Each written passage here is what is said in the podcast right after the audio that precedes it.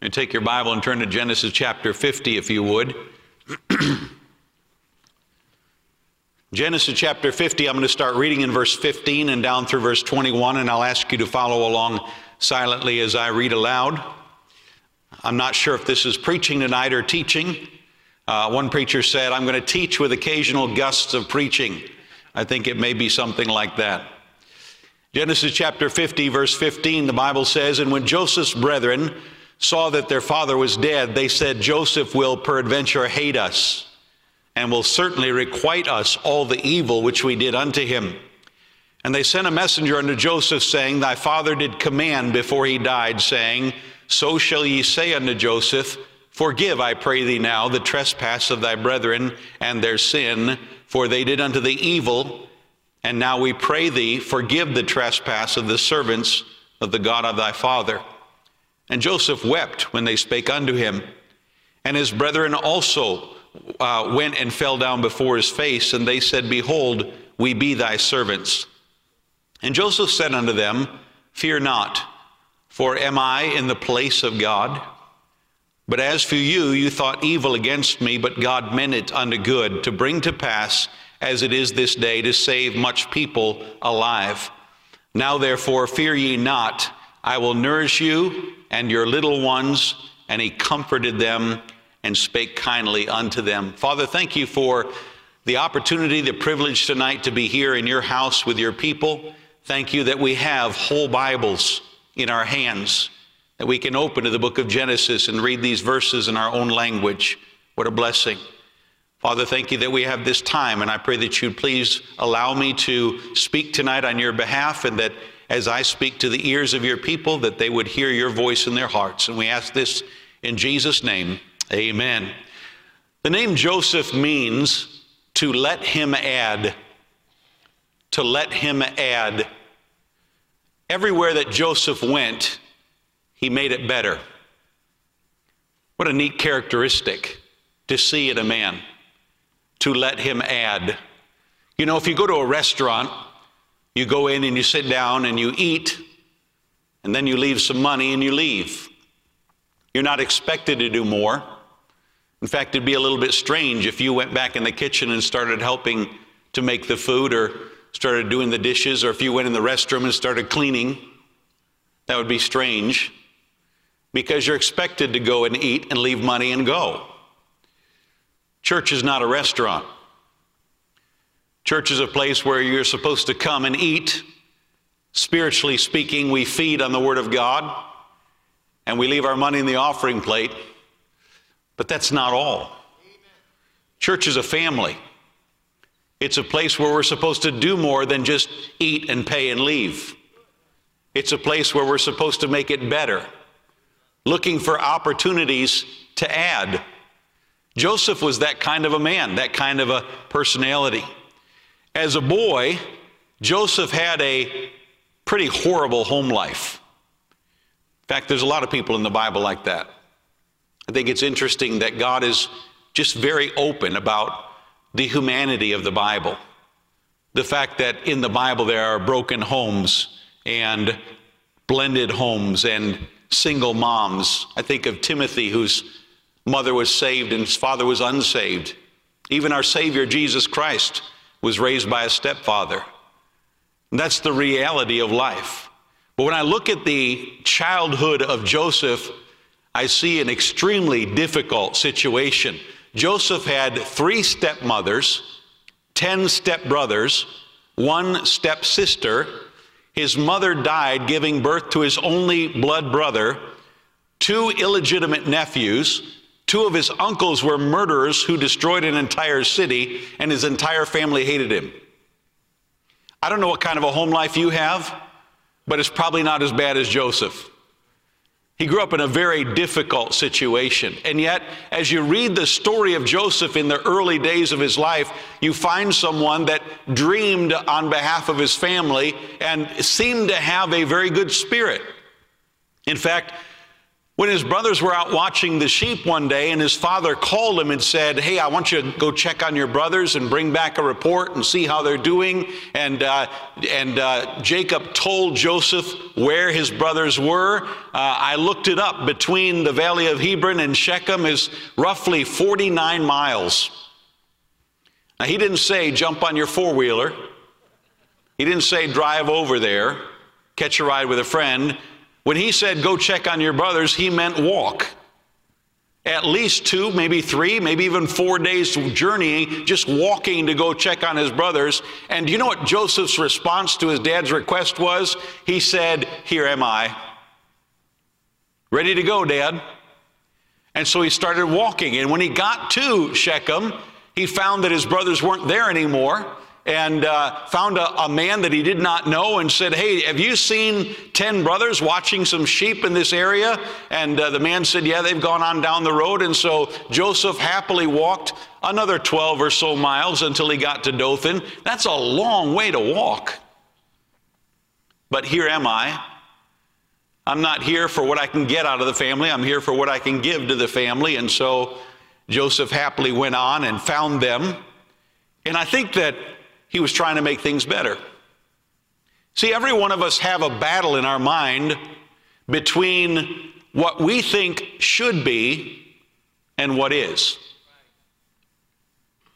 And what we think should be doesn't involve problems, doesn't involve sickness, doesn't involve bills or debt. What we think should be is very seldom what reality is, and yet somehow, somewhere along the, the way, we pick up an idea in our mind of what things should be, and then when the reality doesn't match that, our tendency is to get discouraged, to get disheartened, to start thinking that maybe God's not fair, something's wrong here, someone else isn't doing right, because here's the way I think things should be, and here's the way they actually are, and there's a long distance between the two. But I, I read the story of Joseph and I see a young man who I, I promise nobody ever looked at his family and said that's the way it should be. Nobody ever said my dad should have four wives, that I should have to grow up with all these stepbrothers or half brothers. Nobody ever said I, I, should be the one that gets hated, even though my dad loves me the best and gave me a coat of many colors. Everybody else despises me. Nobody ever says that's the way it should be. But if somebody gets in their mind, well, that's the way it should be, and this is the way it is, and therefore it's not fair, that hinders them from being, be, being able to add to that situation and do good. Joseph found his brothers, and something horrible happened. He was betrayed, nearly killed, and then sold by his own brothers for 20 pieces of silver. He was sold and taken down into Egypt and put on a slave block where he was auctioned off like a, like a, uh, a, a piece of equipment. He was purchased there by Potiphar and brought to his house. And I imagine he could have been bitter. He could have been standing there on that slave block, talking to himself and saying, This is just so not right. This shouldn't happen to anyone. What I've just gone through the last few days, being thrown in the pit and, and thinking my brothers were going to let me die, and, and then being hauled out and having a, a moment, a glimmer of hope very quickly, and then realizing they're just selling me off to, the, uh, to these Midianite merchants and uh, handed over to the Ishmaelites and dragged down into Egypt, and now here I am on the slave block. This is not the way it should be. This is not right. And he could have been brought to Potiphar's household with a very bitter attitude, just a, just a ball of anger. But would you take your Bible and turn back to Genesis chapter 39, verse 4? And let me show you what happened when Joseph got to Potiphar's house. Genesis 39, verse 4 And Joseph found grace in his sight, and he, Joseph, served him, Potiphar, and he, Potiphar, made him, Joseph, overseer over his, Potiphar's house. And all that he, Potiphar, had, he, Potiphar, put into his, Joseph's hand. Joseph got sold as a slave, brought to the household of Potiphar, And rather than have a bitter attitude of thinking this is not the way it should be, this is not fair, I've been treated wrong, if my family hasn't been good to me, life has not been good to me, he got there, he looked around, he said, Well, here's the situation I'm in, let's see what I can do to make it better.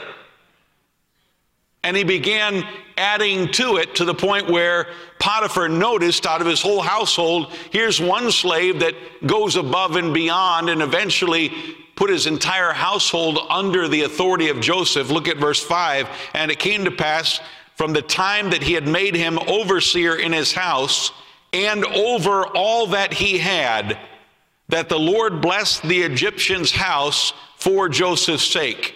And the blessing of the Lord was upon all that he had in the house and in the field. Verse 6 And he left all that he had in Joseph's hand, and he knew not aught he had save the bread which he did eat. And Joseph was a goodly person and well favored. Joseph served so well in an unjust position as a slave that Potiphar trusted him. And Potiphar said, I, have I've bought slaves before, never, never seen someone behave quite like this guy. He doesn't moan and complain and groan and, and wish he was somewhere else. He just takes what he's given and does the best he can with it. And the more I give him, the better he does. And I'm just going to let him run everything. And after a while, the Bible says all that Potiphar knew about everything going on in his household was when he sat down at the dinner table, he, know, he knew what, what food was on his plate just turned it all over to Joseph. And, and I think sometimes that we have situations happen in our lives that are not fair. We have people treat us wrongly, people disappoint us, situations don't go the way we wish they would. And our response is to get an attitude about it and think that God's not fair. This is bigger than us. I've, I've often said to my children, the situation is not about the situation. The situation is about your spirit in the situation. You know, when you get a flat tire on your way to an appointment and you know it's going to make you late, did you know that God already knew you were going to get a flat tire? God's not surprised by the flat tire, He is concerned about the spirit that you have. Do you know when somebody disappoints you and lets you down? That doesn't catch God off guard. God already knew that was going to happen, but He is concerned about how you handle it. And I think one of the reasons that we have this amazing story, 14 chapters long in, a, in the book of Genesis, about this young man is because God is showing us someone who went through probably something more horrific than any of us will ever experience and the entire time managed to keep the right spirit and continually say, How can I make today better? Then, of course, Potiphar's wife framed him. He was doing the best he could there in that house, and she attempted to seduce him. When that failed, she falsely accused him, and Joseph ended up in a prison cell through no fault of his own. Things just keep going from bad to worse. Now he's in prison, and like every prisoner, doesn't feel like he should be there. Doesn't seem fair. I didn't deserve this. But in this case, he literally shouldn't have been there.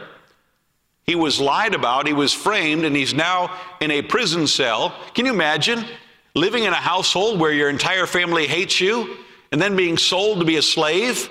And then being framed by your slave owner's wife and ending up in a prison cell and, and sitting there and thinking to yourself, how in the world can it get worse? How, where do we go downhill from here? I'm in jail in a foreign country where nobody knows me. How, how bad can it get? And then Joseph, as he typically does, looks around and says, Well, here's where I am. Who can I help? What can I do to make this dirty, dingy, dank prison cell better? Look, if you would, at verse 21, Genesis 39, verse 21. But the Lord was with Joseph and showed him mercy and gave him favor in the sight of the keeper of the prison. You say, well, seems like God's favoring Joseph. Yes, he is. He shows him favor. He shows because God does show favor to people that keep their spirit right. And God is blessing Joseph in the sight of the keeper of the prison. And the keeper of the prison committed to Joseph's hand all the prisoners that were in the prison and whatsoever they did there, he was the doer of it. That's talking about Joseph. Whatever happened in the prison, Joseph was the one doing it. Look at verse 23. And the keeper of the prison looked not to anything that was under his hand, because the Lord was with him, that's Joseph, and that which he did, the Lord made it to prosper. Joseph has been failed by, hated by his family, sold by his brothers into slavery, framed by his boss's wife. He has every reason in the world to say, I have got to look out for number one.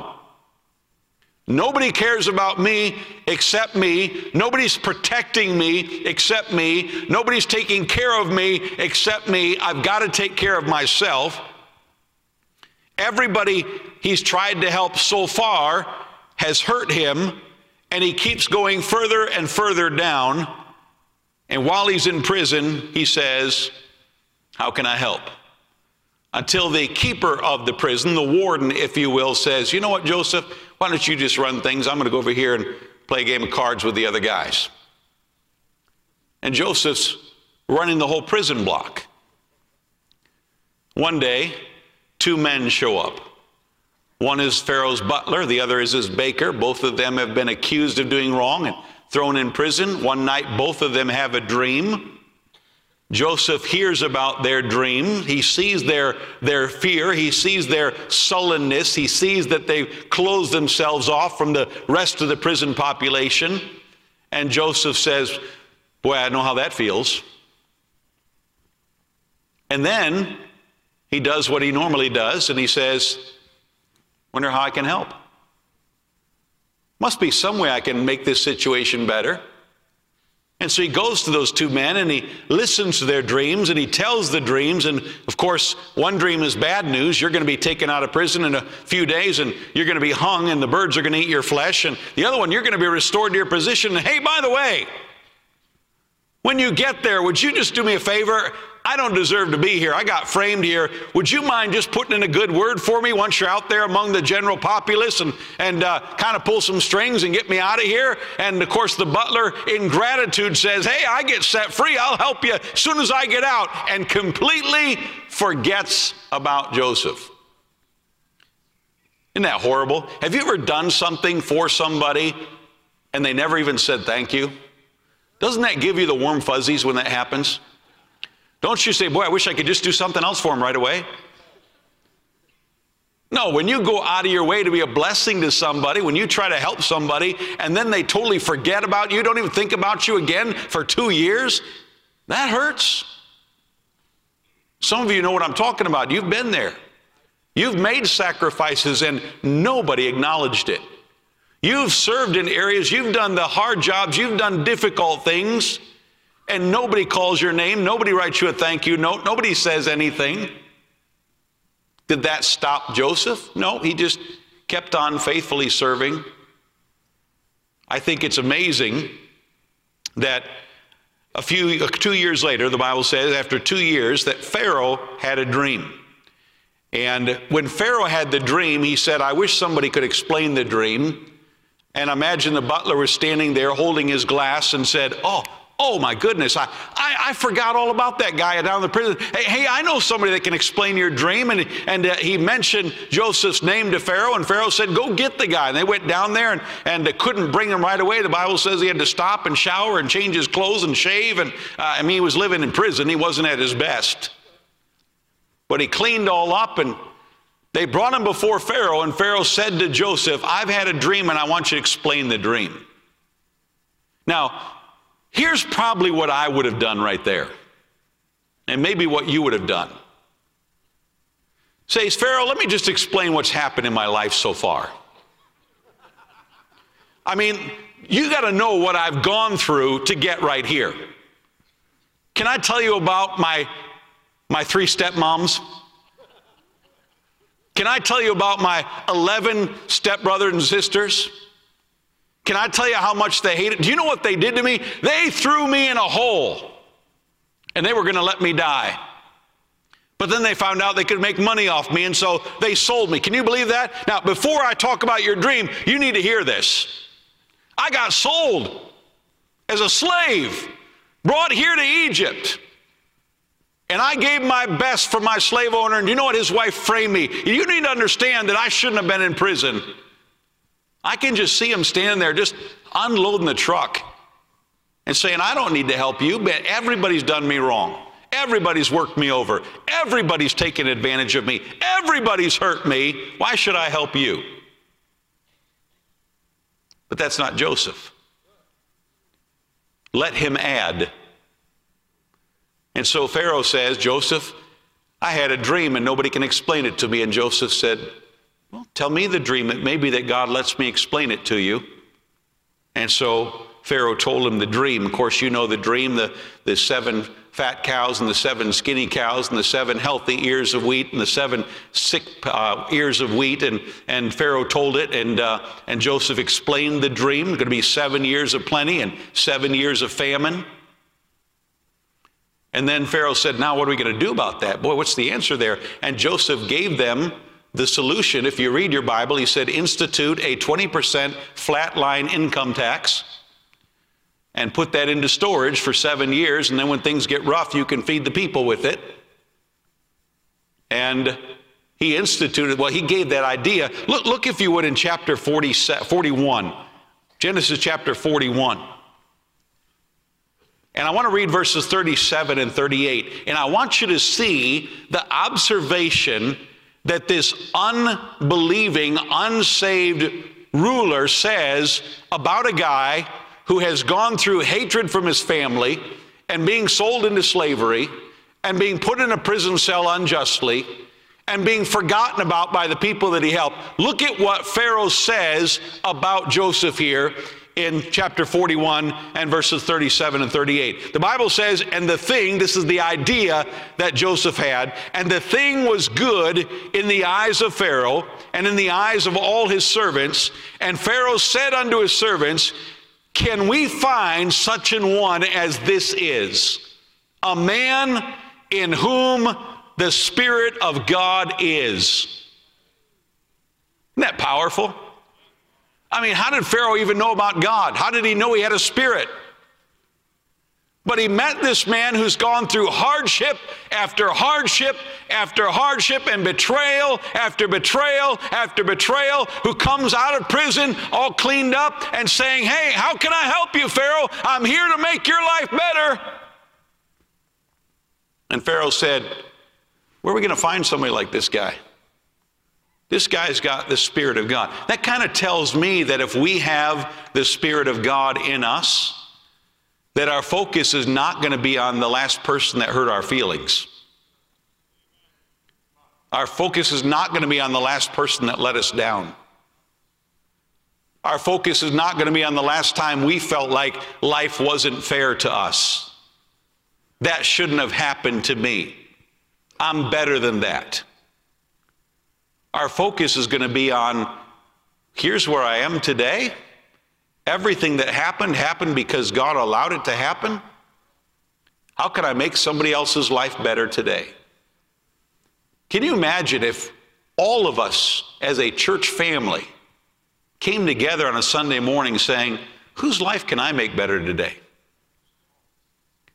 How can I make church better today? I don't want to come like it's a restaurant and sit, listen to the sermon, put my money in the offering plate, walk out. How can I make it better? Who can I encourage today? What kind word can I say? What visitor can I make feel welcome today? What song can I sing with a little more enthusiasm today? Maybe I need to use the altar today. Maybe I need to help somewhere. Maybe I need to volunteer for a job. How can I make my church better? Let him add. If we come to church with the spirit of Joseph, what about the next family reunion you go to? Well, you don't know my Aunt Ethel. oh, man. If you knew what she did to me, I don't, but God does. And I guess pretty much everybody's in, in here's got somebody that's an Aunt Ethel. but you can still do good and make, make the family reunion better. What about when you go to work? Anybody at your workplace ever let you down? Anybody there ever disappointed you? Has anybody where you work ever not acknowledged what you did the way you thought you ought to be acknowledged? You can go to work every day carrying that huge chip on your shoulder, or you can go and say, you know what? I, I work where I work, and God knows where I work, and God knows I work with humans, and so I'm just going to try to make it better. And be like Joseph, let him add. Let him add. Here's a man who's been treated so badly, hated, betrayed, framed, imprisoned, forgotten, but everywhere he goes, he works to make things better not concerned about praise or thanks or receiving credit. What kept him going? Go back to Genesis chapter 50, if you would, and look at verse 20. Genesis chapter 50 and verse 20. Here come the brothers. Dad's dead now. They're afraid Joseph is finally going to let go with all the revenge. He's only been holding back because dad was watching, but now that we buried dad, boy, are we in trouble. And they went and they told him an elaborate story about, hey, dad said after he's gone, you need to take good, be, be good to us and forgive us. I don't know if that's true or not. I, I, they may have just been covering their back. I don't know if they were just making it up. Maybe it was true. But they came and they said, Joseph, please, please be nice to us. And Joseph makes this statement in verse 20.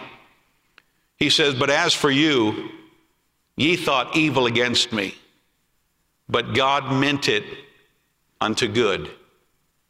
You see, God had to use that hateful family and the selling into slavery and the framing by Potiphar's wife and the years in prison and the forgetfulness of the butler so that Joseph could one day stand in front of Pharaoh and interpret that dream and save the entire world from famine. God's got big plans for us if we'll keep the right spirit as we go through the hard times. Because the hard times are still part of God's plan. It's just the steps to get us to where He wants us to be. Genesis chapter 50, verse 20 is called the Romans 8:28 of the Old Testament. Can I read Romans 8:28 to you? And we know that all things work together for good all things. All things. The people that hurt you, the people that forget you, the people that lie about you and criticize you. All things work together for good to them that love God, to them who are the called according to his purpose. God is doing something. Let him use you to make something better.